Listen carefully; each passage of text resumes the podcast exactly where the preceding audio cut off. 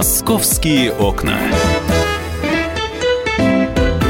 Здравствуйте еще раз, дорогие друзья. Прямой эфир радио «Комсомольская правда». Я для вас открываю сегодня московские окна. Меня зовут Валентин Алфимов. А, Новый год на носу. Уже буквально вот несколько, несколько часов осталось, чуть больше, а, чуть больше суток. И сейчас, конечно, помимо вечного цейтнота, поиска подарков, прочих хлопот, канун Нового года традиционно славится еще одним ежегодным явлением. Это, безусловно, жутко сильные пробки. В последние два дня уходящего года миллионы автомобилистов пытаются закончить незавершенные дела, ну и, конечно же, встают вот в эти многокилометровые пробки, часами там простаивают. Подробнее о том, чем москвичи занимаются в, на, в наиболее загруженных э, участках дорог, расскажет мой коллега, ведущий программы «Инспектор гаджетов» Александр Тагиров. Оказаться без движения в парализованном трафике в канун Нового года – удовольствие не из приятных. Однако, думаю, с такой ситуацией сталкивался каждый житель мегаполиса. На помощь тут приходят мобильные технологии, которые позволяют хоть как-то скоротать время в наглухо вставшем трафике. Загораются экраны смартфонов, открываются мессенджеры, социальные сети и электронная почта. Кто-то слушает музыку, а кто-то представляет себя в роли любовника вон той блондинки из красного седана.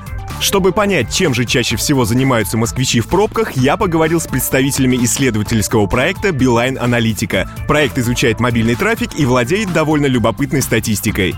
Но для начала скажу важную вещь. Все результаты основаны на обработке обезличенного массива больших данных по потреблению мобильного интернет-трафика клиентами Билайн, которые дали свое согласие на обработку данных. Под прицел аналитического центра попали самые большие пробки. Думаю, жители Москвы знают их наизусть. Это пересечение МКАДа с Волоколамкой, Дмитровским шоссе, Ярославкой, Каширкой, заторы на Звенигородской улице, на Тверской и Басманной.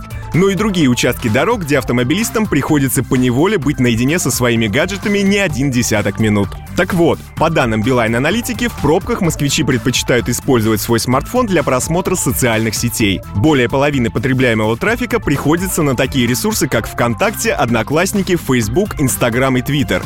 Просмотр видео занимает около 35% от общего объема. На общение в мессенджерах у безнадежно застрявших на дорогах уходит 9% мобильного интернета. Ну а навигация, онлайн-игры и другой контент занимают около 1% трафика. Примечательно, что эксперты Билайна также рассказали мне о самых качающих пробках.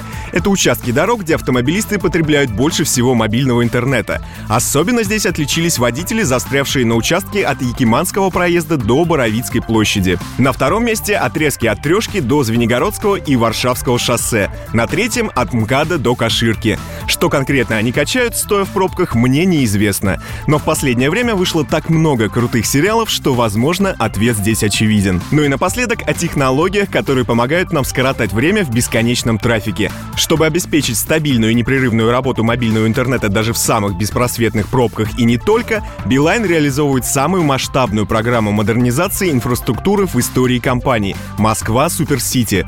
В ходе программы модернизации Билайн обновил тысячи существующих базовых станций и установил дополнительное оборудование в новых местах.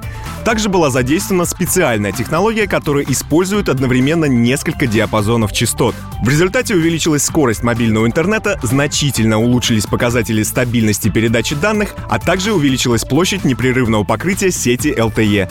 Так что качайте сколько влезет. На этом у меня все. С вами был Александр Тагиров. Ищите пути объезда и берегите свои нервы. Всех с наступающим!